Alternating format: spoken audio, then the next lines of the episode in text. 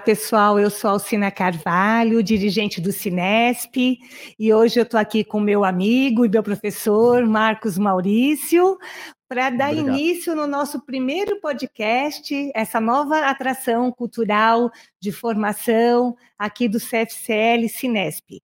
E para inaugurar esse espaço aqui com a gente, nós temos uma convidada muito especial, a filósofa autora de diversos livros, infantos juvenis, contos e romance, Andréia Del Fuego, aqui com a gente. Andréia, seja muito bem-vinda. Estamos muito contentes e muito honradas e honrados com a sua presença aqui. Eu estou honrada em inaugurar esse podcast. Acho que eu vou dar sorte. O nosso podcast é Palavras na Mesa, então a gente vai pôr muita palavra aqui na mesa hoje. Vamos lá. oh, você falando de ser o primeiro, né? Primeiro, uma honra conversar com você aqui. É, nesse espaço que para mim é tão caro, assim, faz um tempinho que eu estou aqui já, né? E obrigado, Alcino, né? Esse, participar desse primeiro podcast. E você falou, acho que eu vou dar sorte. Eu acho que por vários motivos a gente começou os clubes de leitura aqui do, aqui do, do CFCL em 2016. E o primeiro que a gente fez, o primeiro livro que a gente leu, então a gente fez em junho, a gente fez uma primeira reunião, todo mundo, convidamos as pessoas, fizemos uma reunião, e escolhemos o livro que leríamos em agosto. E o primeiro livro foi Lavoura Arcaica, é. Uau! O Raduan tinha acabado de ganhar o prêmio, é, o prêmio Camões, e a gente decidiu, ah, vamos discutir ele, né? Ele ganhou o prêmio agora, vamos discutir. E nessas coincidências da vida, ou seja, o primeiro que a gente fez foi do Raduan, e você faz uma dissertação sobre lavoura arcaica. Foi, defendi ano passado. É uma, foi uma pesquisa recente, né? Eu escrevi durante a pandemia. Engraçado que durante a pandemia eu não consegui escrever nada de ficção, mas a dissertação foi um grande prazer, porque a ficção é, é num campo muito movediço, né? Não tem comentadores, não tem onde chegar, não tem de onde sair. Não tem um ponto exatamente de partida, até que ele se apresente, vai se apresentando e tal. E a dissertação era um lugar, eu, eu, eu, eu trabalhei a Lavoura Caica em comunicação, em dueto, não sei muito bem dizer o que foi que eu fiz ali, mas com a Maurice Merleau-Ponty, com a fenomenologia da percepção. Porque uma das coisas que mais me impressionou, que me pegou assim na, na, na, na graduação, que fiz duas, uma na PUC e outra na, na USP de filosofia, foi a fenomenologia. E Maurice Merleau-Ponty, ele tratava, bom, primeiro essa coisa da volta do corpo na filosofia, isso me interessou por demais. Depois, a investigação sobre corpo e linguagem, os dois muito parecidos na sua na sua ambiguidade, né? E na produção de sentido dos dois. E Lavoura Caica é uma discussão sobre corpo e linguagem. O, o romance começa com André se masturbando, é a primeira cena deste corpo intenso, um corpo dessa personagem, o André, que se diz epilético e, enfim, se apaixona pela irmã, e ele está numa pensão do interior porque ele saiu deste lugar depois da, da experiência dessa paixão avassaladora. E, e, o discurso dele é completamente a linguagem, a fala dele, que eu considero também um sermão, não só o pai tem um sermão, mas ele também, um sermão da paixão, uma defesa da desse, desse, desse, desse sentimento, mas a partir de um sermão, de uma eloquência, uma eloquência da desrazão, uma eloquência da, do transbordamento. Tem sentido aí também, né? Uhum. Enfim, e e a gente estava atravessando uma pandemia onde os corpos perderam a fala. Uhum. E foi muito interessante, assim, foi uma. Eu tive um prazer imenso em escrever essa dissertação, imenso. Confesso que eu fui por caminhos assim um pouco literários. é, eu ia perguntar Bastante. isso, exatamente. É, como Bastante. que a filosofia aceitou essa sua possibilidade de ah, trabalhar o texto literário? Pergunto, eu também me pergunto como foi que eles aceitaram o projeto. Meu orientador foi o Vitor Noll, que a minha banca de defesa foi a última, da vida dele. Ele já tinha 86 anos, ele faleceu três meses depois da minha defesa. E foi um prazer, uma honra ter tido o privilégio de atravessar, os nossos caminhos terem, terem atravessados aí nesse ponto. E ele foi o professor que formou os meus professores de estética, uhum. né? É, meus professores tinham sido orientandos dele, né, de mestrado e doutorado. E ele já era idoso, então as nossas reuniões eram na casa dele, na biblioteca da casa dele. E por sorte, era uma biblioteca, a casa dele era próxima da minha, então as reuniões eram com ele numa num ambiente assim de, de transferência mesmo de conhecimento, sabe? Uau, assim, eu, eu, eu tenho um olhar assim muito desviante, não sei se essa é a boa palavra, mas eu fui fazer é, faculdade de filosofia de, já escritora e já lendo tudo como ficção. Tudo como procurando na linguagem, sabe? Muito desconfiada de tudo que está ali né, de, de, de, de, acho que também muito influenciada por uma professora que tive, a Glória Rodrigues, uma professora chilena, e ela tem uma tese de doutorado sobre Nietzsche, que ela termina com um conto chamado Água Súcia, e segundo ela, ela colocou clandestinamente esse conto ao final da, da, da, da, sua, sua tese, porque imagine, literatura, né, não dá conta, né, dos conceitos e tal, e mas quando eu li assim, eu vi que o conto ele era exatamente a melhor forma que expressiva daquela compreensão que ela havia tido. E ela foi uma professora que, que na primeira, aula, na aula inaugural, né, ela levou trechos de Sócrates, de Platão, né, Nietzsche, Sêneca e Kant. E a questão era assim: é, não se importem com o conteúdo, mas pense na forma de dizer. Que relação pode ter o pensamento a partir da sua fala? No que essa fala compromete o que se quer dizer ou o que que esse pensamento acaba traindo para si um tipo de linguagem de expressão? Porque o diálogo, porque aquela sintaxe kantiana, porque é, uma coisa muito conciliatória nas cartas do Sêneca. Ali eu me apaixonei por completo, pensei, eu nunca mais vou sair daqui, dessa sala. E foi na PUC, a PUC tem um ar de convento. Eu falei, gente, eu posso viver aqui, vou abandonar a minha vida. Eu vou invadir um quartinho, uma salinha. Que primeira aula, hein? E vou viver de quindins. uma freira da filosofia, uma, sabe? Uma... Mas eu fui para lá, eu fui fazer isso já marmanja, né? Eu tinha 30 e poucos anos, quer dizer, já.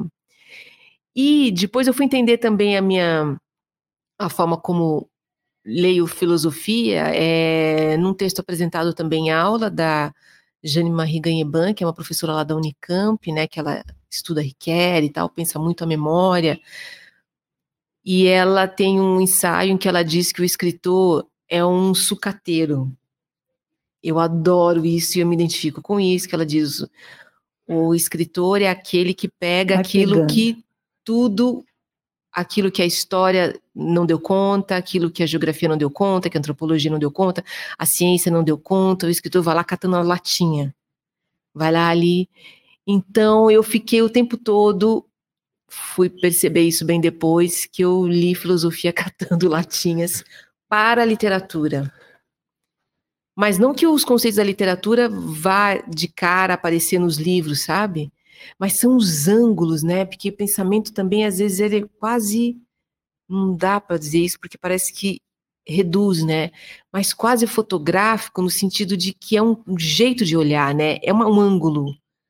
É um Uhum. Quase, por exemplo, quando o Ponti diz é para sair da fotografia aérea do pensamento, descer, aterrissar, andar no chão, se curvar, engatinhar nesse chão, é um ponto de vista que influencia, por exemplo, um texto como a pediatra, no meu caso muito particular, porque eu tava e vinha de uma prosa poética e da e do realismo mágico, que é um distanciamento do chão, é o chão com distanciamento. Hum. como diz lá o Riquet da metáfora, é um empréstimo e um desvio. Né? Você vai, mas escapa, vai, escapa, vai, escapa. E a pediatra foi uma coisa muito aterrada nesse. Não tem sublime, não tem questões maiores no sentido. Uma pergunta sobre a morte, sobre a existência humana. É uma voz encapsulada, só se tem acesso ao que ela pensa, e abre porta, fecha a porta. é um, um rastejante. Tem um realismo, é um realismo um pouco delirante, porque mas é. E eu vejo, enfim, você começou a conversa perguntando sobre a filosofia, e o meu texto mudou muito depois que eu entrei na filosofia. Jeito de pensar, e daí vai. Até a minha maternidade deve ser diferente se eu tivesse tido filho mais nova, por exemplo. Eu já era uma estudante de filosofia quando passei pela experiência materna, que tem tudo a ver com a pediatra também. Mas tudo isso vai construindo a gente, né, André? E já que você citou, né, nós vamos discutir também esse livro, que é um sucesso, né, A Pediatra, da editora Companhia das Letras, que está fazendo muito sucesso, né, Andréia? É assim, todo mundo está comentando, internet, né? Muita gente falando, e você já deu, deu pistas aí, né? Dessa, dessa personagem tão enigmática, né? Tão egoísta e tão e, e, que a gente quer ler, né? Que a gente quer saber o que vai acontecer com ela. Então, assim, para a gente começar a conversar sobre ela propriamente, eu vou pedir licença para ler um trechinho aqui muito bacana. Na verdade, eu queria ler o primeiro e o segundo capítulo, mas não vai dar, então. É, para quem está ouvindo, tá vendo, vai ter spoiler pra caramba. Ah, é verdade. Se você mas... ainda não leu, para aqui lê e volta daqui a pouco. Exatamente. Bom, então, o primeiro capítulo, né, na, na verdade, a primeira linha, né? Atropelamos um gambá às três da manhã. Meu marido ao volante, eu no banco de trás para não enjoar. Estávamos a caminho do litoral, bate volta para comprar um terreno. Ele procurava música agitada para não dormir. Quando o farol clareou o bicho, o corpinho se chocou contra a lataria, descolou alguma coisa do assoalho, paramos no acostamento. Bom, então a gente já inicia com uma cena né, de que algo não vai bem, né? Algo não, não está bem. E no segundo capítulo, depois que ela já conhece o Celso, né? Tudo, essa última parte acho que fecha bem é, dá pistas bastante dessa personagem que a gente vai é, conhecer ao longo do livro, né? Então, a cólica menstrual sumiu, também dispensei a pomada fungicida de uso constante, a região íntima estava uma nectarina. Acho que dá o tom dela, não dá? O tom dessa personagem, a Cecília? Olha, eu nunca me diverti tanto como escrevendo essa mulher, porque só para dar um, um, exemplo assim de processos de escrita, né? Meu primeiro romance é sobre minha família. Uhum. A história que é Os Malaquias, que está sendo reeditado agora pela Companhia das Letras. É, eu levei sete anos para escrever esse primeiro romance. E a minha família, é, que morava na parte, na zona rural do sudoeste de Minas Gerais, ali, é, depois eu fui saber que Minas Gerais é um lugar de maior incidência de raios no mundo. Uhum. E justamente caiu um raio na casa dos meus bisavós, atingiram, atingiu o casal, eles foram fulminados pelo, pelo, pelo raio e ficaram órfãos o meu avô e meus tios avós. Foram para um orfanato e daí começa a história. E aí eu escrevi esse livro, inclusive ele é dedicado aos personagens dessa história. Eu troquei o nome deles durante o processo, porque eu fiquei muito atingida emocionalmente para escrever. Uhum. E ao final eu voltei com os nomes verdadeiros de nascimento deles, porque de fato são eles. É, então eu, eu, eu escrevia hum, como se eles estivessem presentes e fossem, fossem leitores e pudessem ser leitores daquele trabalho corta, teve um outro livro no meio, teve um infanto juvenil, um infanto pediatra. Eu nunca vi esta mulher. Não conheço, não sei quem ela é. Então a sensação era de escrever uma personagem como se ela não soubesse que eu estava ali, atrás dela. Então, era um processo de é, flagrar tudo que ela fazia. É... Então, não é que você pensou nela antes, não, ela, ela veio vindo, você foi escrevendo, ela veio vindo. Primeiro veio a ideia, que é um insight, escrever uma pediatra que não gosta de criança. Eu pensei, bom, já resolvi bastante a minha vida nisso, porque essa trama ela vai escorrer. Tenho que assim, falar, né? Uma cachoeira, certo? Porque é uma, uma mulher que não sairia deste lugar e ela se opõe ao que ela tem que fazer sempre, todos os dias, diariamente. Então era só colocar isso para rodar. Essa máquina para rodar. Então a primeira ideia era que cada capítulo fosse uma consulta. Uma mãe com uma criança e uma doença. E aí só que é, eu falei, bom, tá, a ideia é essa, agora como, como ela vai dizer, né? Em terceira pessoa, em primeira, fiz alguns testes e fiquei alguns meses, eu nunca havia feito isso antes, alguns meses escrevendo as cinco primeiras páginas, até encontrar o tom, uhum. até chegar nesse cinismo, nessa coisa disfuncional. Não tá legal. O que, ela tá fazendo às três da manhã numa estrada? Por que, que não foi comprar o terreno mais cedo? No mais tarde, no outro dia acordasse, o marido tá num jejum esquisito que ele rompe lá com um vinagrete e um pernil na estrada. Ela viaja atrás, não viaja na frente porque ela tem uma um enjoo. E ela vai para esse consultório com a secretária atrás dela, ela já sem paciência, já fecha a porta na cara da secretária e fecha a porta e coloca um lembrete, né, em atendimento. a ideia do primeiro título era em atendimento. Uhum. Porque ela estaria sempre em atendimento, era o consultório os casos de consultório. Depois eu percebi que os casos de consultório, da, a, estrutura dessa ideia seria recebida como um refrão. Já antecipa que o próximo capítulo continua lá, que na verdade ela é, ela tá daquele jeito dela ali, vai só chegar mais uma criança, um refrão. E aí eu falei, não, vou deixar ela sair do consultório, assim. E daí foi eu costumo usar escaletas para escrever, eu gosto muito disso, e esse foi um processo em que eu abandonei absolutamente. Então, todos os dias eu mal esperava pela hora de abrir meu computador e voltar para esse pensamento e deixar e deixar acontecer. Aí outro dia eu estava olhando as, as anotações, né, que eu fiz no meio do processo, que eu escrevi em um mês, assim, foi assim uma descarga. É, tava assim, ela não mata ninguém. Sim. Porque sempre ela tinha sempre de chegar num limite, a ideia era transformar o limite em limiar. Uhum. Sempre mais alguma coisa, mas ela não romperia nenhum, nenhum elo social, nenhum pacto social. Então, de fato, não tem. Ela não mata ninguém. Ela não mata nenhuma criança. Não né? mata nenhuma criança. Não dá coisas, remédio errado. Não dá remédio errado. Ela cumpre uhum. a ciência. E daí Sim. o fato de cumprir a ciência do protocolo científico ser absolutamente confiável e ter sua efetividade, deixa ela livre para ser quem é. é. O ser quem é aí tem vários, né? Assim, a gente vários. Tem... ser quem é, quem seria. No dia, uh, a gente fez em maio desse ano, que é no clube de leitura uhum. aqui do uhum. sindicato, que a gente fez, a gente leu o livro, é, então tem todo um processo de escolha, o livro mais votado pelos presentes, né? Tem uma semana de votação, as pessoas vão votando pela internet ali. A gente vamos ler a pediatra. E depois são conversas um pouco longas, assim, a gente ficou acho que umas quatro horas e meia discutindo o livro.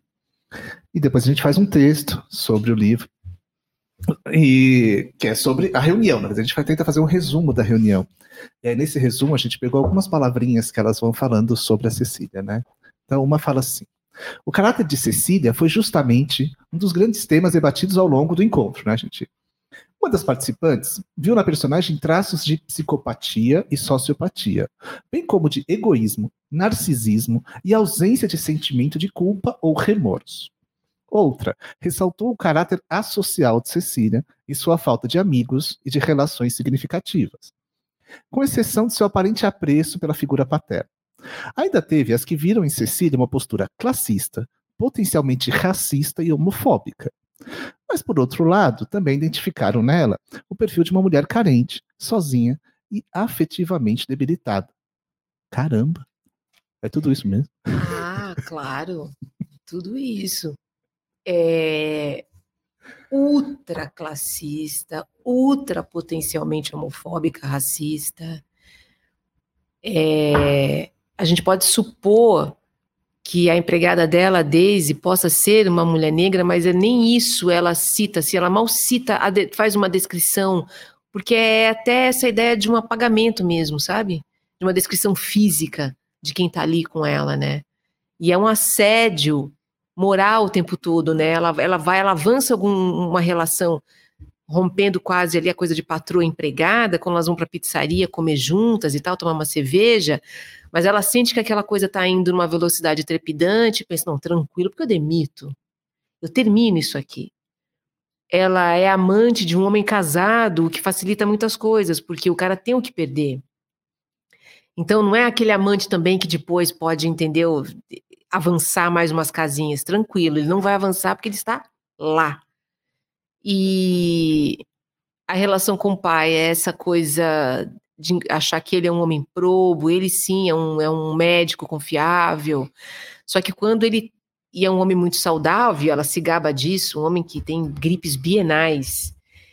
E ele, quando ele tem uma pericardite, uma doença que o ameaça, é quando ele adoece, que ele comenta que a relação dele com a mulher, que é uma enfermeira, e que ela não leva em consideração, porque justamente uma enfermeira não é uma médica classista, é, ela já começa a quebrar um pouco esse homem imortal, esse homem perfeito. Ela já começa a pensar até num asilo ali. Não é nem um caso ainda, mas olha, se, se começar a avançar um pouco mais, acho que a gente pode civilizar isso aqui. Ela não Horrorosa. quer saber de doença, né, André? Ela não quer saber de doença, que é uma parte da vida, né? Nossa. Não tem como negar.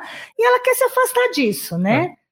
É que dá uma reviravolta depois, mas o objetivo dela, né, é se afastar disso, é falar, não, eu quero só pessoas saudáveis, por isso eu quero é, não tratar de doenças crônicas, né, as minhas crianças, é, eu vou fazer aquele feijão com arroz bem feitinho, vai dar certo, porque a medicina é isso, segue um protocolo, mas é isso, né? É, segue o protocolo, aquela ideia assim, né? A cirurgia foi um sucesso e o paciente veio a óbito. Isso, é. Né? Que é o, a, o protocolo é maravilhoso, ele funciona, mas tem gente ali, né? É.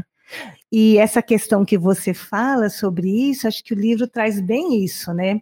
Porque Existem várias é, reportagens falando dessa questão dessa hegemonia da cesárea, né? Sim. Em relação ao parto normal, né? Então Sim. existe parece que uma voz assim homogênea que você tem que fazer cesárea em detrimento Segura. do parto normal, que é seguro. E o livro ele pondera isso de uma forma muito bacana, né? Porque ao mesmo tempo que ele fala que ela retrata como é o pensamento dela e a gente não vê nenhum contraponto, né? Porque ela também não fala para ninguém o que ela pensa, né? É, a gente Ela mergulha biombo, no, atrás é, do biombo e... a gente mergulha, né? Então fica bem claro isso. Vou até ler um trechinho aqui, porque é, quando ela fala sobre hum, o parto humanizado, que é lógico que ela vai pegar só a parte ruim, digamos assim, claro. né? Então, a piscina de plástico contaminado com fezes da mãe, que ao entrar em trabalho de parto ativo tem seu intestino aguçado, a doula pesca as fezes com uma peneira que alguém traz da cozinha, sem falar do mecônio atingido de musgo, não só a piscina, como bem antes o próprio líquido amniótico. E aí vai, né? E ao mesmo tempo que ela descreve isso, em outro momento ela vai falar assim, então, só que o bebê eu tenho que aspirar, né? Deixa eu localizar aqui também. É, quando ela faz aquele parto daquela dermatologista, né? Sim. Então ela fala, Maria Amélia, que é então a médica, né? Puxou o cordão solto da mãe até vir fora a placenta. A dermatologista estava pálida, a pressão despencando. Enquanto Maria Amélia exteriorizava o útero para suturá-lo, cuidei do bebê, que precisou ser aspirado para estimular o reflexo respiratório, o tônus muscular podia ser melhor, dei apigar seis ao quinto minuto. Quer dizer, ela também fala: olha, não é simples né? Não é simples e aí vem, né? É, o parto é simples, né? Nascer é simples, por mais que você tenha o direito de escolher o parto, né? O, o, ideal seria que todas as mulheres tivessem o direito de escolher o parto, né? Mas o nascer é imprevisível, né? Tem aquele protocolo, mas e aí, tô lá, né? E agora, o que, que nós vamos fazer, né? Total. É... Depois do meu, quero só dizer que para quem lê o livro, né, que eu fui uma mãe prana. Uhum aula de yoga, eu tive minha doula, o meu neonatologista humanizado, eu tentei na banheira, comecei a sentir dor, fui rastejando, pedindo socorro, minha anestesia. tudo isso. O que você tá fazendo aqui, né? Me tira daqui. É, não, Ciência, sabe? Favor, né? e, é. e, e, foi, é... puxa, minha experiência ela foi incrível, sabe? Conheci muitas pessoas com experiências também é muito saudáveis uhum. com, do comparto, com esse cuidado e tal. É, e depois, meu parto se alongou bastante, teve algumas complicações, afinal, assim, tudo certo, estamos aqui. Mas, é, depois, eu fiquei mais ou menos uns dois anos lendo relatos de parto. Eu li, sei lá, 500 relatos de parto. Eu procurava em blogs, eu procurava. E eu comecei a ficar viciada nesses relatos. Uhum. E você procura, porque tem muitos grupos de, de, de, de, grávidas e que sempre relatam, né? Desde o positivo do, do teste ao puerpério. E não havia um parto parecido com o outro. Mesmo sendo acabando na cesárea, que está tudo certinho, tudo programado. Uhum. Tem um, a, o termo intraparto, que eu acho incrível, que a gente pode colocar em outras ocasiões da vida, se bobear. Uhum que é aquele momento assim, tá tudo certinho, mas entrou no intraparto, tudo pode acontecer. Uhum.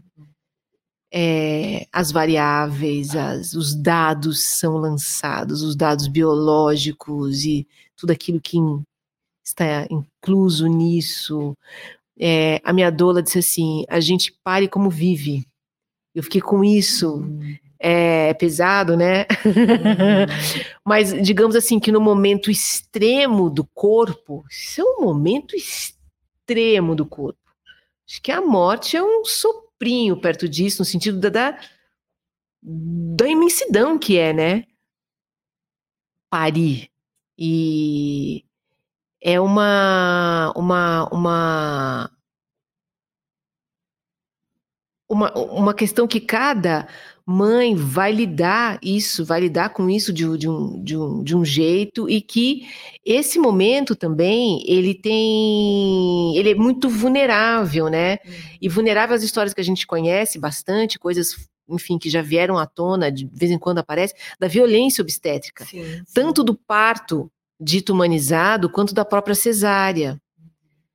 E, e é uma fonte de, de, de, de, de de, histórias intermináveis.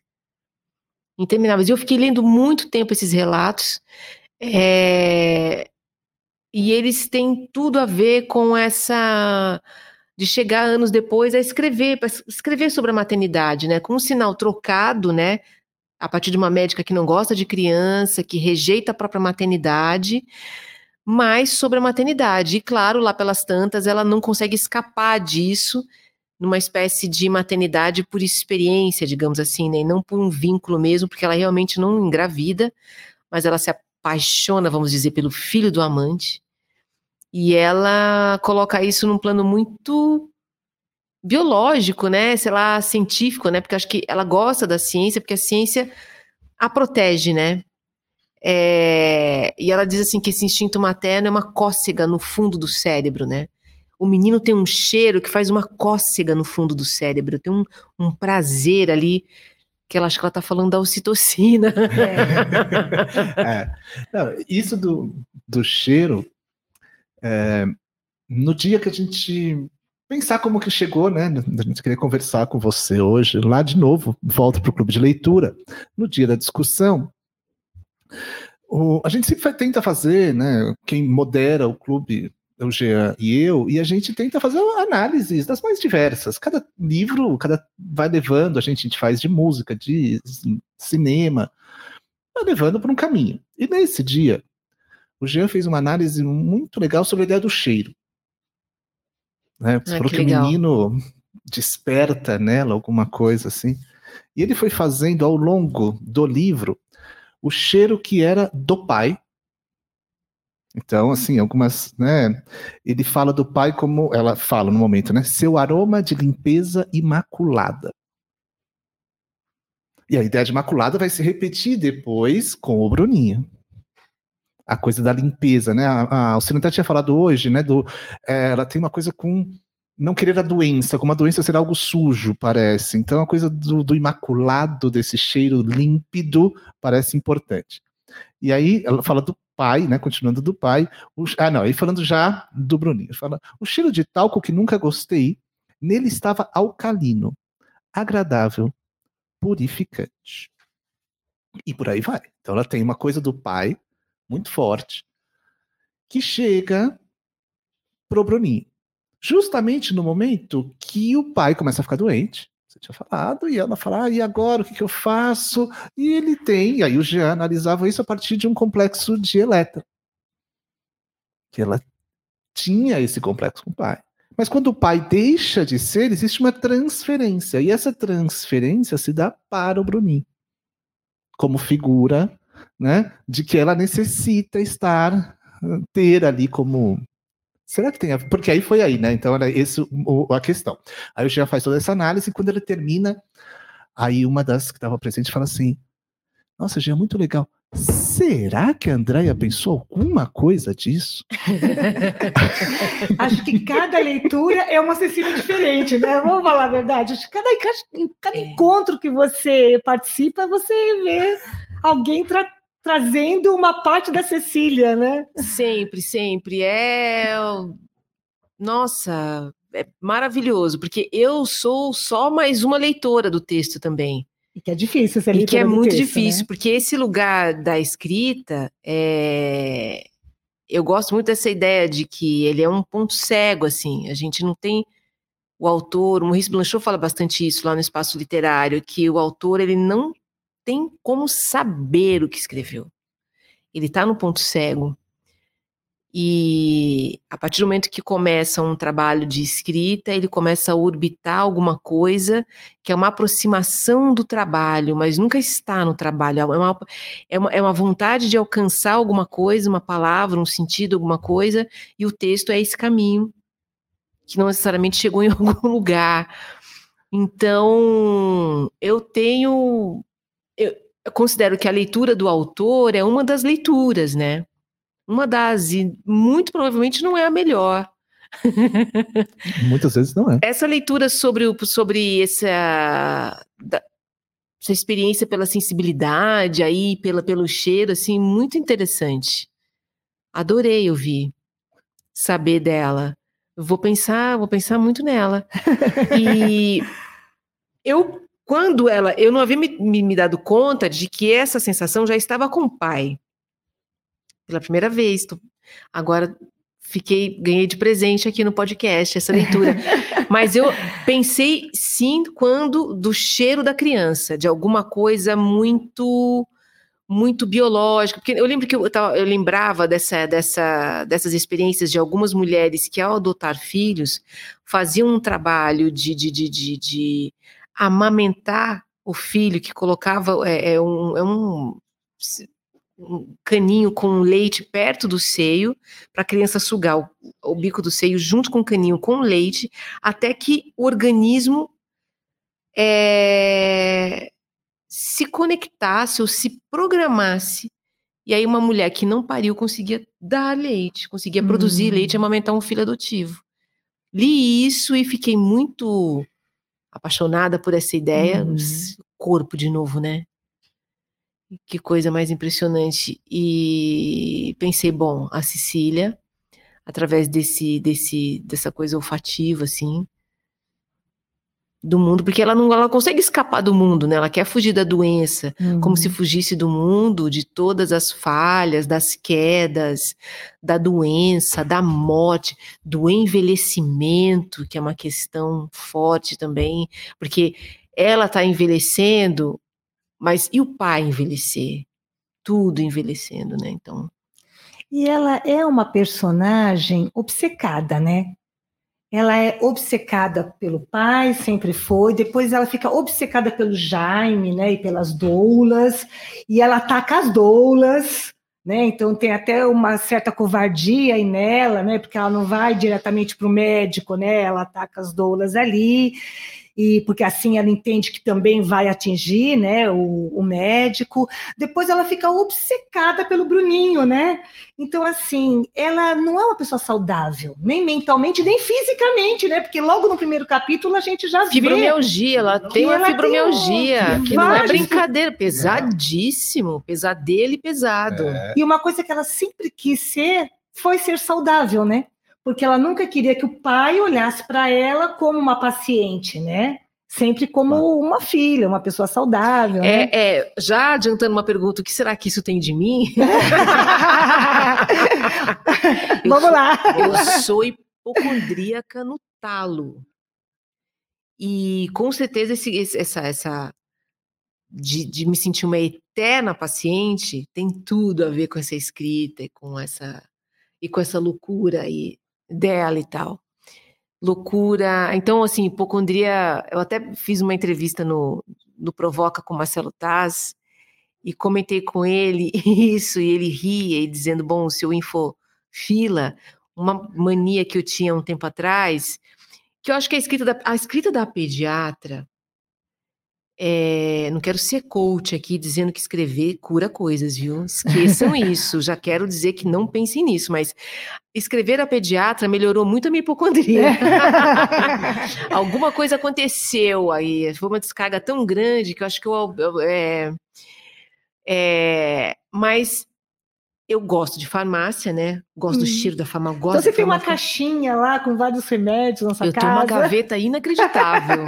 caixinha não, né? Tem uma, uma gaveta, gaveta Uma gaveta larga, funda. Imensa, é quase uma cômoda. Claro, frascos maiores. Claro. Toda uma lógica. Toda uma lógica. Pode deitar o remédio, cuidado com o meu remédio. e aí, na farmácia, eu ficava ali na fila, a gente na fila, eu adorava quando tinha fila, porque eu ficava vendo o que, que as pessoas estavam comprando.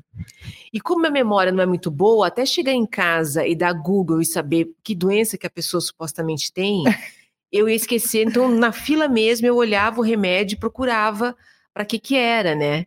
E eu moro em Perdiz e cheguei a fazer, tirar uma conclusão de qual era doen as doenças do bairro, né? É. No caso, hemorroida e depressão.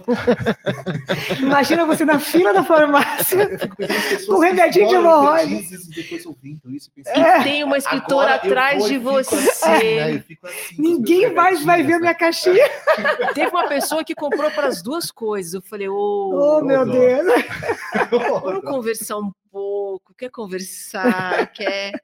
E, e aí, faz tempo que eu não faço isso. A pediatra tá vendo? Faz tempo que eu não faço isso, mas eu ainda sou muito atraída pelo universo. É, uma época também eu entrava em grupos do Facebook de doenças crônicas que eu não tenho, não conheço ninguém que tenha. Entrava sem interagir, porque, pelo amor de Deus, né? Sempre, uhum. pra, e grupos abertos, né? Esses que são públicos para ler os relatos.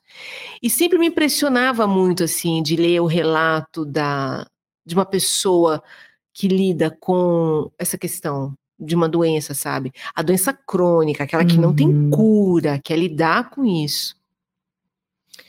E são relatos muito literários. E, por, enfim, eu fui parar, agora estou envolvida com um grupo, sempre falo desse grupo desde quando lancei a pediatra, porque é um grupo que, que venho fazendo parte há alguns meses, que se chama Genan, que é o grupo de estudos de literatura, narrativa e medicina, lá da USP, que é os, coordenadores são médicos e é um médico e uma professora de literatura comparada, o Carlos Eduardo Pompilho, da medicina, e a Fabiana Carelli, da literatura comparada de língua portuguesa. E uma das orientandas da Fabiana Carelli, ela, uma das que ela ela está estudando também, a, que é a Andrea Funchal, é o relato dos pacientes. Uhum. E tem essa ideia de uma hipótese do relato do paciente ser um gênero literário. Porque há alguma coisa invariável na análise mesmo de sintaxe, análise ali de texto, alguma coisa singular nessa fala. Não é interessante, não estava errada. Não, desde que você começou a ler lá, que você falou que ela é viciada em meus relatos de parto. É, né? que Você não é propriamente começa- uma doença, mas é uma experiência do Como? corpo, né? Uma experiência avassaladora. Se você- vocês ouvintes, leiam um relato de parto qualquer, procure relato de parto. Se vocês querem emoções. E é, é sempre dramático. Porque tem um ápice, tem uma queda, tem um. Tem um... E é muito singular, eu acho fascinante. É muito subjetivo também, né? Uma experiência muito subjetiva, né? O que desperta Muito. essa, essa experiência em cada uma das mulheres, né? Claro, Que a percepção passa, de né? dor, né? É, Como é, acho que tudo, quase tudo tá nesse, nesse jogo. Essa Uhum. ideia de você pare do jeito que viveu, é como você viveu suas Ah. dores até aqui? Como você recebe o estímulo da dor? Por que que um estímulo se faz em você dolorido? O que, que antecede a dor? Que tá lá pronta para doer? É, você já falou, né, a, a dor, e tem uma frase no México que eles usam bastante, que é parecida com essa, só que vai num nível, né? Dime como mueres e te diré quem eres. Ou seja, que a Maravilhoso. sua morte é um Claro. reflexo do que é a sua vida, não Claro. só o é, parto, que né? tem a ver É, com, que, nesse caso, o nascimento, é, e é. eles vão com a questão da morte, né? Ou seja, a sua morte é um reflexo da sua vida. Você morre como viveu. É, então, na hora que você falou, eu lembrei disso, assim, é bem legal, mas eu nunca tinha visto do, do parto, mas é bem verdade, né? Para vocês, mulheres, eu acho. Porque a gente, eu tenho dois filhos, mas é, é aquela experiência de espectador. Por mais que você participe e tente participar ativamente, é como espectador. Seja a dor, eu não senti, tá doendo mais ou menos. Isso aí. Você vai acompanhando o máximo que a gente consegue, mas é uma experiência, deve ser muito. E o interessante desse livro também, né, André, é que ela, ela tem o parto dela, né? Ela tem o parto dela. Ela tem o parto dela. Ela tem o parto dela. Ela tem o parto da forma Totalmente. dela, né? Ela da forma parto dela. louca Ela dela. tem o parto e, e o puerpério dela. também. É, né? A gestação também. Eu tenho. Fui perceber isso depois, como ela fica em contato com a doula e chega a fazer mentindo que tá grávida. Uhum, Uma Cláudia. aula de yoga para grávidas e tal, ela vai gestando ali alguma coisa também. uhum. até o nascimento, que é quando esse menino. Porque ela participa, ela arruma um amante, e esse amante está casado com uma mulher grávida. E o amante tem a ideia, porque enquanto a Cecília é canalha, ninguém fala no Celso, né? é, Uhum. O Celso tem uma ideia excelente, que é bom, não posso confiar em outra pessoa, né? No caso, o amante dele, você poderia ser a neonatologista do meu filho. Então, esse homem coloca a mulher dele parindo e sua amante fazendo o parto da mulher. Uma coisa É um maravilhosa. escroto, né? E, e ela ali se envolvendo com isso, com todas essas gestações, a Daisy fica grávida, é como se aquilo fosse indo para um, um, um, um lugar até. Bom, e aí esse menino que ela conheceu nesse parto, porque veio a, na mão dela, né? Ela nem liga para essa criança, porque ela vê como franguinho, vai lá, limpa o vênix da criança, enfia uma touquinha, pai, beija aqui, bota na cestinha, já tudo, né? Volta para casa linda. E aí, quando essa criança, eles rompem, porque o, o Celso Mora fala: Nossa, eu, eu acho que isso aqui tá indo longe demais. Rompe a relação com ela, mas ele aparece depois, levando essa criança de dois anos para ter uma consulta com ela, que era uma consulta coisíssima nenhuma. Ele Uhum. queria rever a amante, mas nessa brincadeira de É. uma consulta aqui com meu filho. E ele acha que ele está dominando, né? E na verdade ela Não, tá manipula tranquilo. ele o tempo É. Tá todo, né? ele tá ele acha que ele está assim Coloca a arrasando, família né? para morar no mesmo bairro, para É, é, ficar pra ficar mais fácil, né? administrável. Isso. E, e um certo dia, quando esse- ela sabendo que ele estava vindo no- mais numa, numa outra consulta, achando que eles iam namorar no consultório e tal, e abre a porta e entra o Bruninho com dois aninhos de idade, o andar da criança, se paralisa tudo. E- E ele reconhece ela. Ela ah, fala, ela ele me reconheceu, né? Olha, ela olha, acha, é, né? então olha Exatamente. como ela fica obcecada, ela, né? Ela como que, como que alguém doidos. de dois aninhos vai reconhecer alguém que ajudou parto. no parto, né? Fez meu parto, né? Não existe, né? Não Tem existe. Uma, uma, uma, autora, Helene Caputo, que escreveu O Laço de Fita, ela faz parte do grupo também, Genan. E ela teve uma experiência de internação psiquiátrica é, e ela escreve um livro, ela, ela faz um, um, trabalho fotográfico durante o a próprio surto psicótico. Então, é um livro muito interessante, com uma veemência, assim, e um relato dessas internações. E lá pelas tantas, ela vai falar do conteúdo da, digamos, da loucura, né? O conteúdo do delírio. E ela diz: o delírio não tem imaginação é uma porta aberta, né? Tudo, né? Mas aí, nesse sentido, não é exatamente um delírio, se for pensar nesse, nesse, nesse, nesse caminho, não é exatamente um delírio que a Cecília tem, é alguma outra coisa, porque imaginação não lhe falta. Embora ela fique com o disco riscado, e daí eu acho que começa a se avizinhar assim. E ela tem, assim, algumas. Ela achando aqui agora, que, é. que sim, Mas, que um pouquinho. Ela tem os, alguns repentes, assim, tipo, nossa, impossível isso, né? Ela, ela fala, mas depois ela dá uma recuada, ah, né? Ela, é. ela sabe, né, ah. que alguma coisa está errada ali naquela. Tem, então, eu acho que daí vem uma coisa de uma classe social, de classe média alta alta de uma mulher branca, hétero, com uma autonomia moral, no sentido de uma elasticidade de ser amoral, enfim, do que ela bem entender. Ela tem uma autonomia sexual, autonomia financeira, ela é machista nesse sentido de que ela se comporta com esse ethos masculino, vamos dizer assim, porque é a coisa do território, da competição no trabalho, quando entra o Jaime, é, ela se iguala mais, ela se, se, se identifica mais com o pai do que com a mãe, os lugares de poder, né? Então, é uma certa imunidade, ela tem uma imunidade social. Sim, sim. Que ela... acho que, que, que vai refletir numa imunidade para pensar.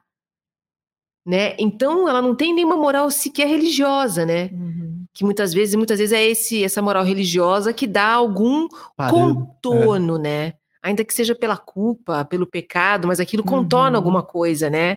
Não tem. Não ah, tem. Eu acho que linguisticamente tem uma coisa bem interessante é, dessa mudança dela, quando ela, nesse dia, né, que a Alcina estava falando, quando o Bruninho chega ali a primeira vez. Ela tinha usado diminutivos só duas vezes no texto. Ela usa, né, a Cecília pensando, né? Então ela fala no comecinho, lá no primeiro o trecho que você leu, quando eles matam o, o gambá, né, o bichinho, ele fala, chama o corpinho. E depois ela usa corpinho de novo para falar do nascimento, né, desse franguinho que você falou, ou seja, nasceu ali, é, peguei, limpei, era um corpinho. Ela usa, foi a segunda vez que ela usou um diminutivo.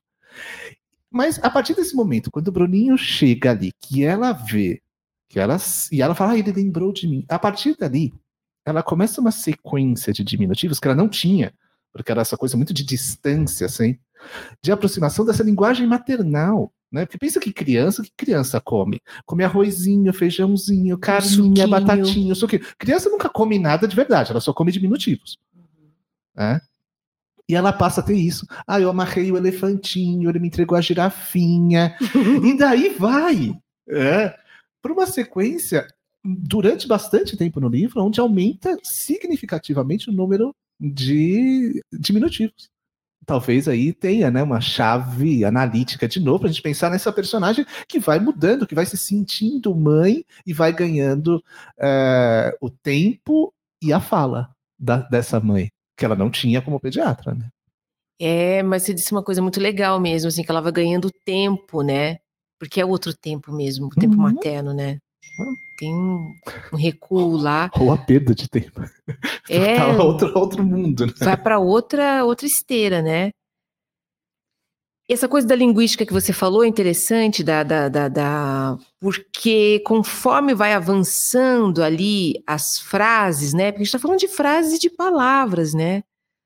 Só que tem ali um momento, em vários momentos assim, que elas estão É, eu nunca sei dizer se o tema está a serviço da escolha lexical ou se esse lex está a serviço do tema, assim, é uma coisa muito junto. É como se quando a gente vai analisar, parece que está montando, dizendo como que anda de bicicleta. Primeiro um pé no pedal, o outro no outro, mão no guidão, levanta as costas, sendo que tudo isso é junto, simultâneo, né? Tem uma simultaneidade que eu acho tão intrigante. Aí lembrou um pouco Cortázar com instruções, né? Aquelas instruções que ele dá. Para subir uma escada. instruções para é subir uma escaleira, né? Que é aquela coisa, ó, cuidado, o pé, não confundir o pé com o pé. Porque se você levantar os dois pés, você cai, né? E tem o ângulo do cotovelo, e tem toda essa coisa. Instru instruções para chorar. Tá lá em Cronópios, né? Cronópios, Cronópios é ele fala Aí, instruções para subir uma escada, instruções, instruções para matar uma formiga em Roma. Esse título. É demais. É, esse título. É, tem um pouco disso. É, como que foi estar né, nesse momento, esse processo? Assim, algum médico já tentou fazer bullying com você? Você nos tirou do pedestal de heróis. Ninguém nunca tinha assim. Todos achavam que nós éramos limpos e perfeitos e agora eles acham que nós somos, podemos não ser tão limpos. Olha, os médicos que, que, que entram em contato comigo para comentar os livros, e um deles disse claramente, presencialmente, dizendo: obrigada, eu posso pensar o, o que eu penso tranquilamente, já que você, inclusive, publicou numa grande editora isso. Quer dizer que eu posso ser quem eu sou. Muito obrigada. Que bom. que bom. Muitos acham que me perguntaram assim qual a que a área que eu havia me especializado, como se eu havia feito medicina, claro. por conta da pesquisa feita para o livro e tal. Você, você, conhece os termos ali difíceis, É, eu né? pesquisei com, salivando, né? que delícia. Que delícia. Já vinha essa pesquisa, né? Já vinha antes, né? É, mas você sabe que essa embocadura, mais conhecida como cara de pau, que assim, dizer uma coisa do jeito que você diz sem ter noção, né? Uhum, uhum. Tem é, filtro, né? É, eu tirei muito desses grupos de pessoas com doenças crônicas, porque essas pessoas, as que fazem esses grupos, são as pessoas que estudam o que tem. E aí ela se apropria, ela é um pouco médica de si, ela se apropria do seu diagnóstico, dos remédios que toma, dos, dos médicos nos quais já se passou, ela lê os papers, ela lê se vai se tem alguma coisa pesquisa acontecendo para um próximo remédio e vai apropriando de um jeito, sabe? Que eu, que eu tirei disso, porque eu não, eu, não, eu não sou amiga de médicos. Agora até fiquei, a pediatra me trouxe. A pediatra me trouxe amigos mesmo, médicos, mas é, não não era da minha do meu círculo, sabe? É, nem da família, menos ainda, amigos, universo bem distante. A minha relação com médicos era como paciente, então um livro escrito sobre uma médica, um livro sobre uma médica escrito por uma paciente. É, e eu fiz é, perguntas para dois pediatras só. Um para o pediatra do meu filho e que eu fiz uma pergunta, mas eu fiquei assim um pouco quando eu percebi que a Cecília já ia por este caminho, eu pensei talvez seja constrangedor fazer perguntas para ele, depois ele achar que eu vejo nele algo da Cecília ali, entende? Uhum. E se tinha uma coisa que eu não queria perder, era este pediatra, porque sim.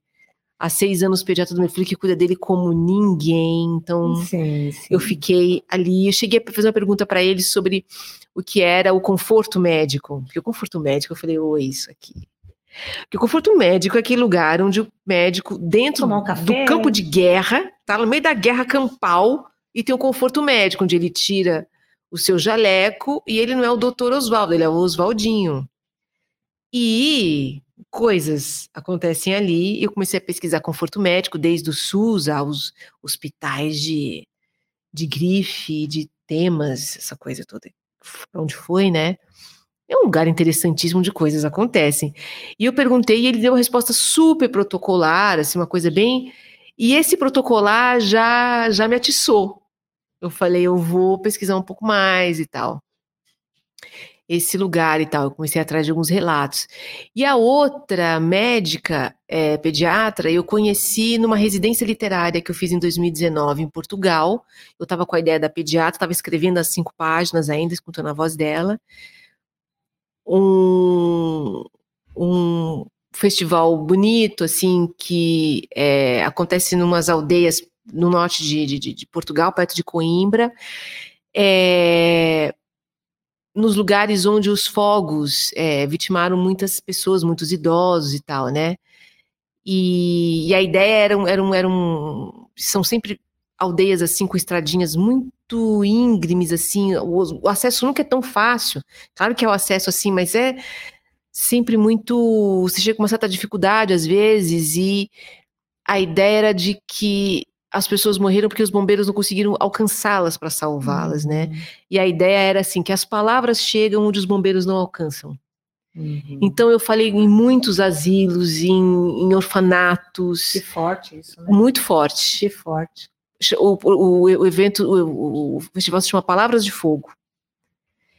E, bom, eu vi relato de, de, de, de uma pessoa que sobreviveu a isso, dizendo que, se, eu, que se via é que a, a labareda, era as labaredas, assim, não era uma labareda, assim, era uma parede de fogo da altura de um prédio de três, uhum. quatro andares, com barulho, aquilo tinha um som quase de tempestade, uma coisa crepitando, a, sei lá, 40 por hora. Não dá para.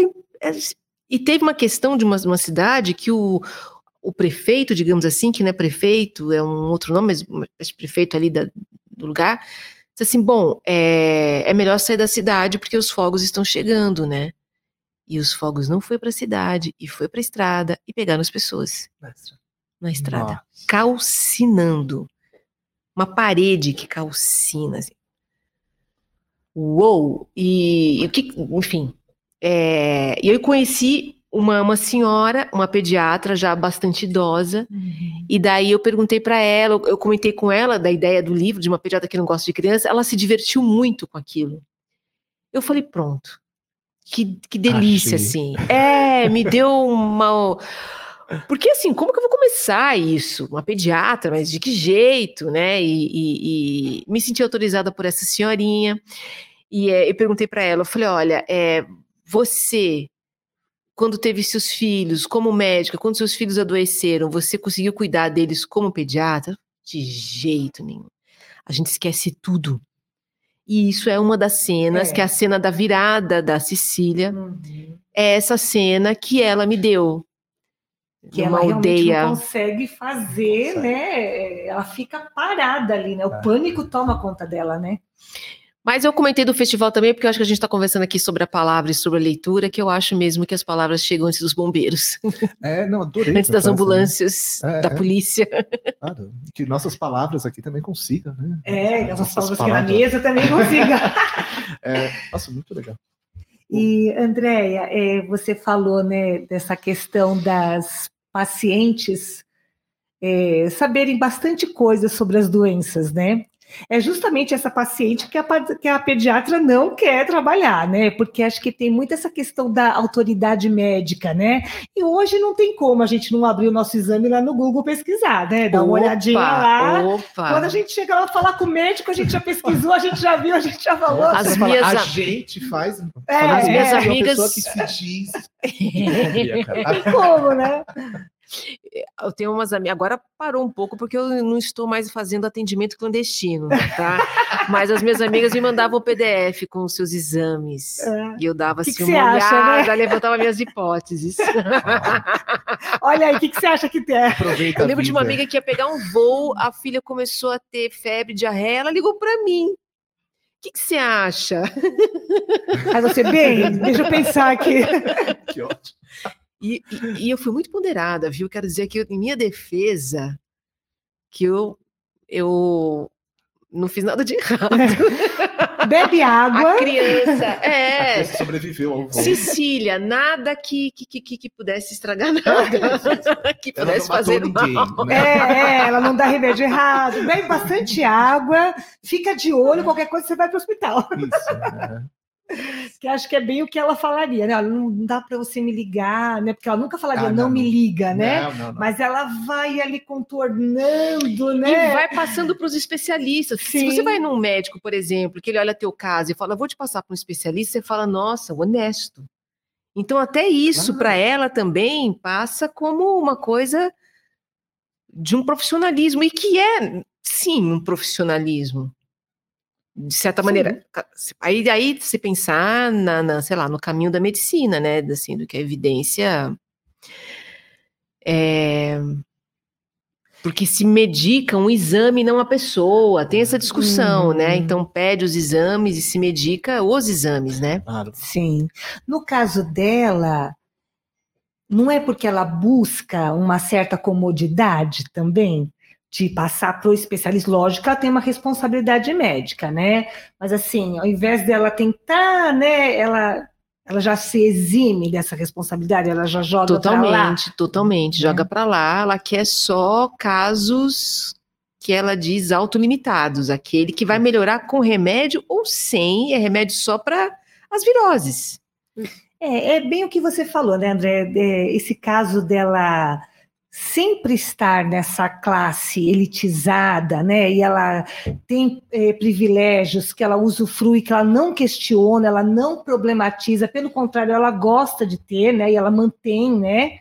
E isso fica muito forte, principalmente com a Daisy, eu achei. Muito. Porque às vezes a gente ouve né, alguém falar ah, também a Daisy. Não, mas a Daisy, ela não tem nenhuma relação afetiva maior com ela. Ela é uma pessoa que ela pode substituir a hora que ela quiser. Ela não cria nenhum vínculo com ela, né? Pelo contrário, ela até é, tem uma certa competição porque ela é hétero, né? E ela fica, mas o que, que o Robson viu nela, né? Pô, a médica sou eu, né? Uma macia, médica perfumada, ela perfumada, fala macia, perfumada. Né? É. Né? Limpa. Mas, é... A Daisy não Ai, tem nada, né? Não é bonita, não tem nada. O que, que ele viu dela, né? Eu, o final é aberto do livro, né? Mas uhum. eu tenho o meu final, né? Ah, nós é. vamos querer saber seu final. Eu tenho meu final. Porque pra mim ela raptou o moleque, foi é, embora. Nós temos esse entendeu? consenso. Assim, no dia foi uma discussão grande isso, até assim. Ela roubou o moleque e levou para aquele terreno que elas já tinham comprado na praia e levou para lá. Já que ela ia comprar, casa, né? Ia comprar, não sabemos. Que é o mesmo que ela estava vendo com o marido, logo isso, no primeiro capítulo aqui. Para nós, ela pegou o Bruninho e vamos que vamos, vamos embora. O meu final é que ele transformaria numa segunda página. O livro teria o dobro de páginas. O meu final é que ela vai dar um quarteirão e vai voltar para casa. Ah! Olha só! Volta para casa, daí Celso já, enfim, outra vez, porque ele já havia rompido achando que ela tinha ido longe demais o Celso já está com um segundo filho que nasceu prematuro, vai, tem toda uma demanda na casa dele, é um cara que vai ficar mais absorvido por isso tal. E aquela mulher vai deixar de ser aquela fonte de. Porque para ele é um descanso, né? Ele vai ali, dá uma descansada nela, volta e começa, enfim, ficar estranho. Só que quem está para parir é a Daisy. Sim. com o Robson perto. Então, nisso, vai começar, e aprofundaria mais essa relação dela de um certo assédio.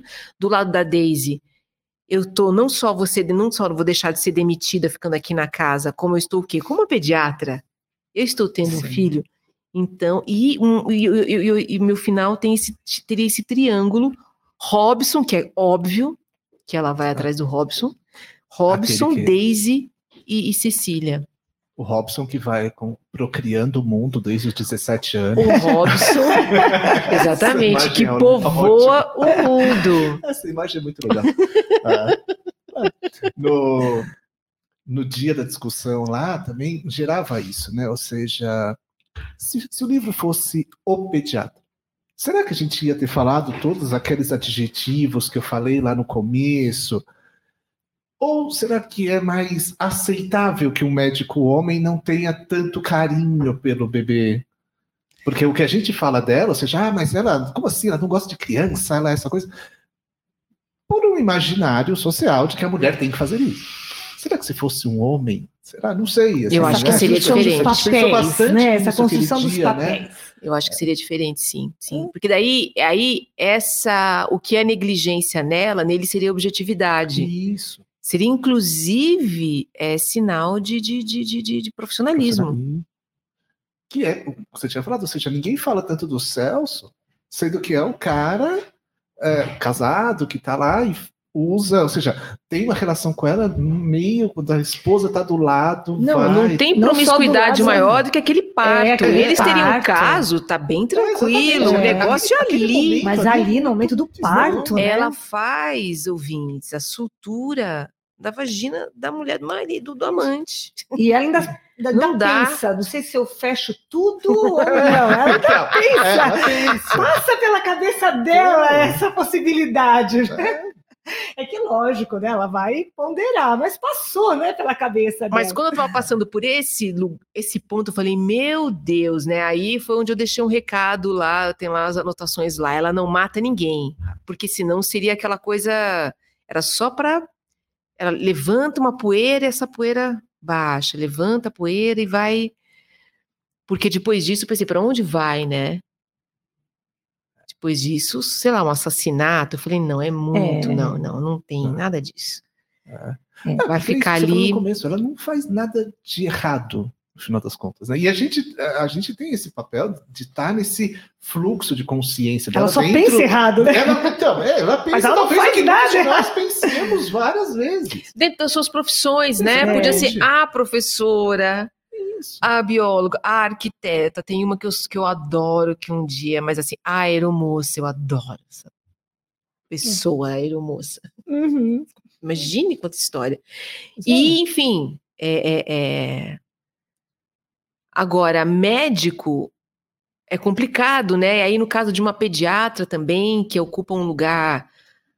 Se for pensar Poder, numa né? coisa, essa ideia latino-americana da mãe como Nossa Senhora Uhum. purificada, Exatamente. né? E é, nossa, pega, né? Porque é a, pedi a pediatra, a mulher pediatra, né?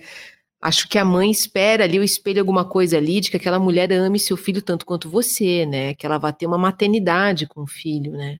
Com a criança. Que ela vai saber acolher. Uhum. E necessariamente, né, para ser uma boa pediatra, necessariamente não precisa, né? Necessariamente não. A gente espera que sim, né? A gente espera que o pediatra, né, é, é, acolha, né, dê um mimo, um colo, né? Mas necessariamente não, porque mesmo o pai dela, embora ele atendesse, né, aos telefonemas, ele desligava o telefone e acabou, Dormia ele dormia Tranquilamente. acabou, né? Então ele também não é aquela aquele médico, ele, ele separa, né? Ele é profissional, vai, digamos assim, ó, falando, né? O homem é profissional, ela, né? Então acho que, que é bem por aí, né? É, essa romantização de médico, né? De achar que médico é um sacerdote, acho que pode ser da nossa cultura também, né? Uhum. Não sei se lá fora se o médico é essa pessoa, esse sacerdote, sabe? Como a gente tem por aqui. De uma pessoa que vai acordar, desde que acorda, dormir, tem pensamentos edificantes, Uhum. né? Que, enfim, tá sempre ligado a num, numa vibração da cura, da, da solução, da conciliação, de um, né? E sei lá, são pessoas tão distintas nessa profissão, né, que podem escolher isso não por um por uma afinidade, né, em algum lugar, não dizer nem paixão, mas é uma afinidade que seja, né? Como ela, Mas tem uma né? coisa de ascensão social, né? Está na medicina como ascensão social. Ou, ou manter o seu status, estado social, né? Como é o caso da Cecília, que o pai já tem um andar num edifício, já tem um, já tem, ó, tem um consultório pronto. É, foi tudo meio Por que que ela vai né? inventar tudo outra coisa? pra ela, parecia, né? Porque eu já Ela, tenho- ela fala aqui, né, gente, ó, tem na página 19, né? Ninguém notava que eu tinha pouca vocação e paciência para ser médica. A boa formação garantia que eu não fosse processada. Fazia bem feito o feijão com arroz, procedimentos que qualquer pediatra faz escondiam a minha inaptidão. Meu caso é comum. Estudei medicina desapaixonada com o pai no leme. Não é diferente de quem cuida de vacas, porque da sua janela em que o que havia, festejando o fato de que não era mais preciso caçar, apenas manter o gado. É, é papum, né? Não tem como a gente Não, é só deixar acontecer. É deixar acontecer, tá né? Já tá aqui, né? Agora vamos que vamos, só né? Só deixar ver o gado passar. Tá criado já, né? É. Já tem o pasto, já tem o rebanho. Ah, não preciso caçar, né? Eu queria voltar um pouquinho para a estrutura do texto e uma coisa que chama bem atenção é a capa. Uhum. E no dia que a gente conversou aqui com o Wilson, a gente fez o, o último clube de leitura com vida, a gente falava bastante, ele está publicando pela Luminuras, e ele tinha acesso, assim, relativamente grande na escolha das capas. Numa editora como a Companhia das Letras, gigante como é, você teve essa, ou seja, você acaba ajudando, escolhendo, tendo esse, essa possibilidade, ou já vem para você um projeto gráfico mais ou menos pronto? Olha, no caso da pediatra, é... a capa é da Elisa Von Handel, que é a capista, por exemplo, do Totarado, né? Uma super artista e tal. E as capas, assim, sempre incríveis. E eu pedi se eu poderia olhar mais algumas imagens, porque tinha essa coisa de um briefing, assim, do que, que você quer, né? Eu pensei, bom, na capa, como já é o nome A Pediatra, já coloca uma doida, já alguma coisa que vai quebrar. Então, não é só que ela tá fumando, essa coisa clichê da, da, da que é uma PB, parte de um clichê desse, que é a coisa da vilã, o clichê de uma vilã, né? Então, meio cínico com isso já. E ela tem um olhar cansado, tem um cansaço aí, tem uma coisinha que não tá legal. Aí era mais ou menos essa ideia, assim, de uma mulher já. E aí eu encontrei essa imagem no banco de imagens. Eu fiquei procurando até encontrar, mas eu bati o olho. E é arriscado é, você colocar um livro que é em cima de construção de personagem, nem bem a trama, né? Porque é uma personagem que pode atravessar qualquer trama, né? Pode ter 900 páginas, ela tá lá já feita, uhum. é da personagem. Aí você dá uma cara para ela na capa, né? Você uhum. induz, né? Leva para algum lugar, né? Mas no caso era interessante que fosse uma mulher branca, um pouco mais ou menos dessa idade. Então uhum. Então tudo. É. Tudo já casando. Já. É, é, tudo já casando. E no Malaquias também foi o mesmo processo eu encontrei também uma imagem que depois, eu fiquei, achei perturbador isso, uma tia disse assim, mas é a cara do Chiquinho, o Chiquinho é meu filho. E, portanto, é um pouco a minha cara também, uma criança, assim, abandonadinha, assim, no morro, assim.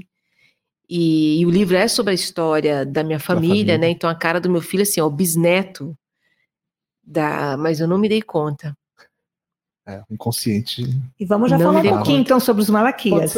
É, que é o nosso, ou seja, a gente tem hoje, né, esse primeiro podcast aqui com o André, e a gente volta a conversar com ela de novo em março, aqui, falando sobre o Malaquias, que é relançado agora, né? Ou seja, foi em 2011 é, a primeira edição. 2010. 10, 2009, ah, eu acho. 2011 eu ganhei o prêmio. É. Foi lançado em 2009.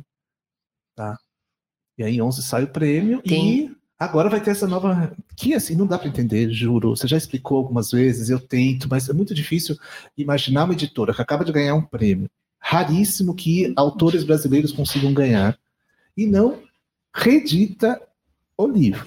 Eu não sei o que aconteceu na língua geral, é muito difícil saber essas coisas editoriais que acontecem ali dentro, mas que é estranho, né? mas que bom que agora vai sair de novo. Sai agora, né? Sim, caminhos, caminhos dos vem, né? livros. Né? Semana que vem, dia 4 de outubro, está nas livrarias. Tem livrarias que já receberam. Ah, já está, já está vivo, materializado.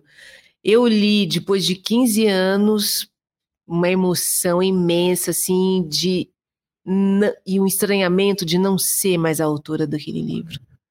É muito legal isso. Assim como já acontece com a pediatra, já fui expulsa do trabalho, já não já. tenho, já, Esse querida, você né? não faz mais parte disso aqui. Não. O livro te diz assim, isso. Nossa, mas que legal isso aqui. Quem será que escreveu? Né? Vai acontecer na dissertação. Mas o livro depois. te diz isso, sabe? Assim, por exemplo, eu sou incapaz, e meus livros são muito diferentes um do outro. Eu poderia ter um pseudônimo para cada livro. Todos os de Venice são diferentes, os de contos são diferentes. Eu poderia ter um nome para cada muito. E, e, lendo os Malaquis, assim, eu sou incapaz de voltar ao realismo mágico, eu acho, do jeito que eu fiz, com prosa poética.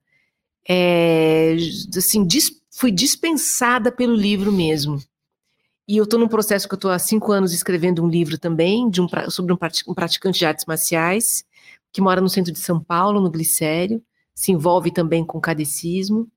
E eu estou há cinco anos nesse trabalho e é, eu dou tempos, né, de, de, de, escrita, daí eu dou um tempinho assim para depois voltar. Inclusive, eu escrevi a pediatra descan para descansar dessa personagem, mas, Mas aí... eu escrevi uma dissertação, é, entendeu? É. Assim, eu vou descansar para escrever uma dissertação, né? É. que beleza. Eu, eu, eu, nunca paro, eu estou sempre escrevendo. Os Malaquias, que levou sete anos, eu escrevi um, uma aventura infanto-juvenil no meio também. Ah. Foi um. Mas é, faz, faz um sentido, sabe? Você.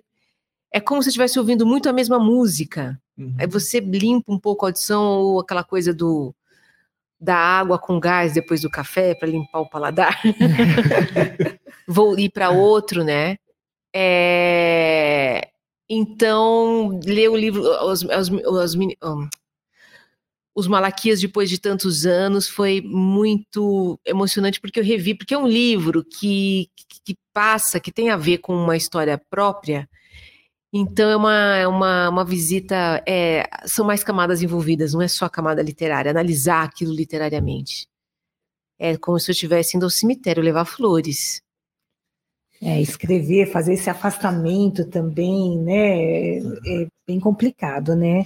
É bonito. Tudo é bonito na, uhum. no processo. Tudo, assim, tudo. Incluindo todas a, todos os fracassos. São muitos. Então, eu imagino assim, na hora que a gente escreve um livro, aí a gente vai para a editora, aí alguém lê e fala, ó, essa parte aqui nós vamos tirar, essa aqui nós vamos tirar. Como deve ser difícil, né? Para quem escreveu isso, né?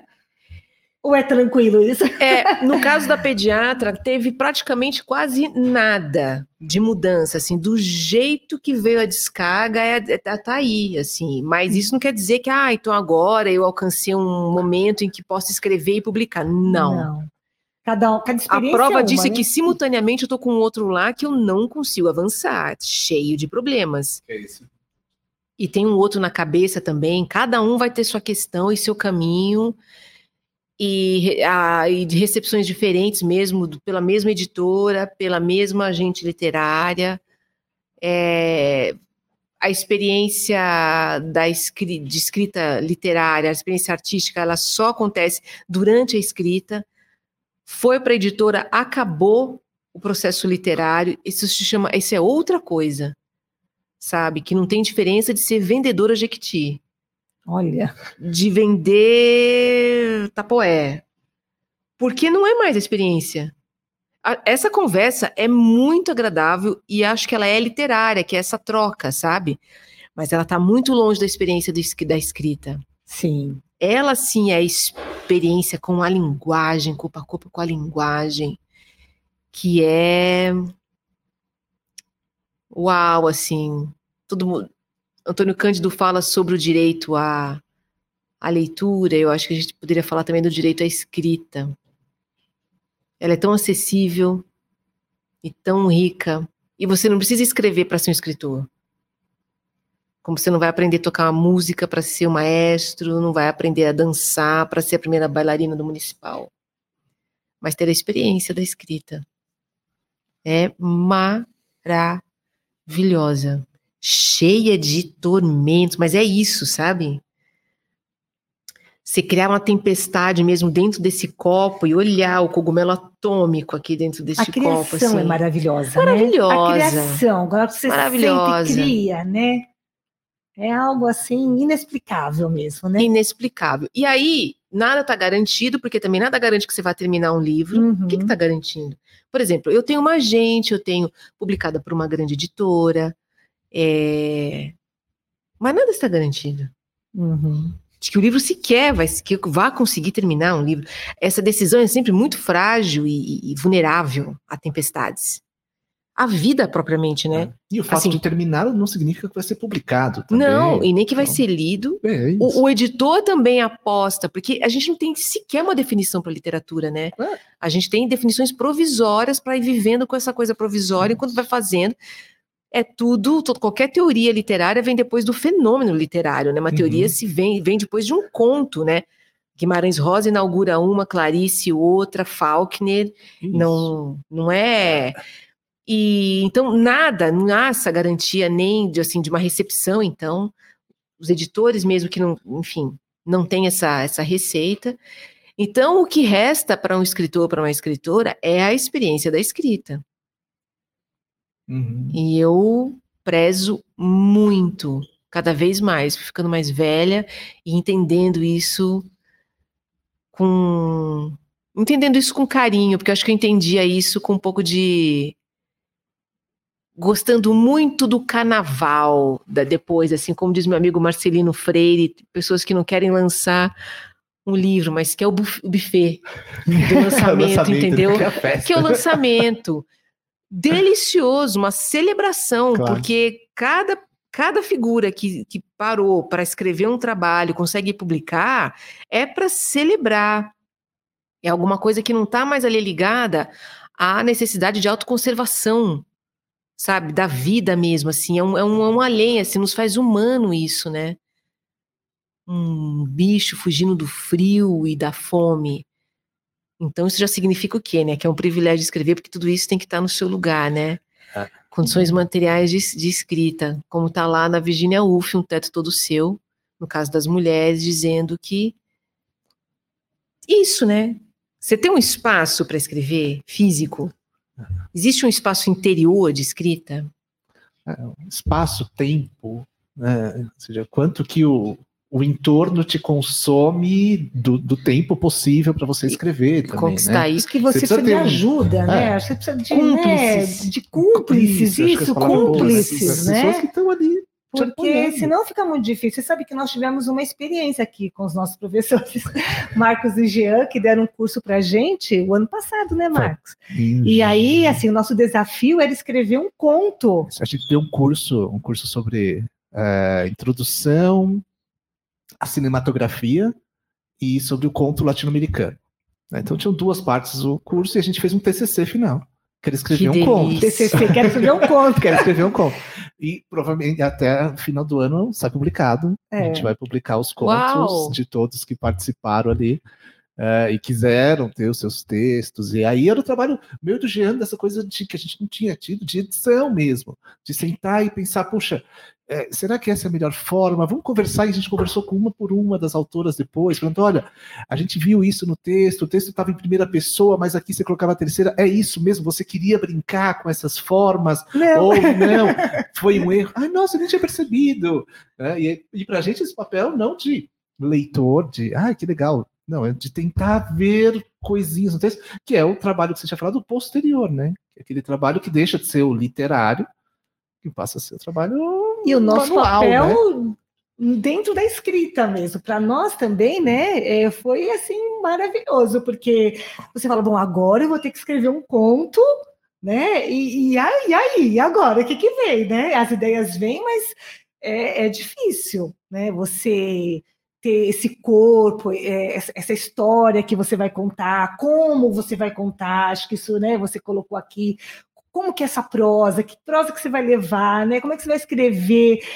Olha, foi uma experiência fantástica, fantástica, muito bacana mesmo.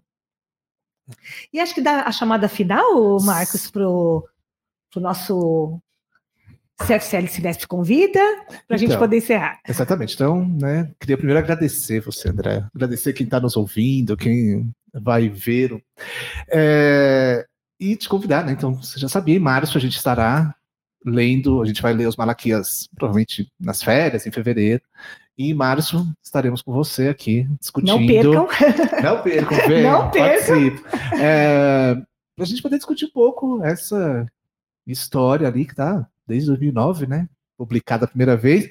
E para você também acho que vai ser interessante ouvir. Em geral, a gente tem né, no, no clube de leitura análises muito peculiares, elas vão muito a fundo em determinados aspectos. Olha, mas isso aqui tem relação com isso, que tem relação com isso. É bem legal, acho que vai ser uma experiência muito boa para você e para nós tê-la É. aqui conosco, né? Queria agradecer a participar do nosso primeiro podcast. Olha, é, muito honrada, foi um prazer ouvi-los e essas leituras que você trouxe também, suas palavras, as palavras de vocês. Eu agradeço muito a, o privilégio de estar aqui nessa estreia e pode contar comigo em março. Estarei aqui bem feliz. Então, tá certo, gente. Então, obrigada e beijo no coração de todo mundo.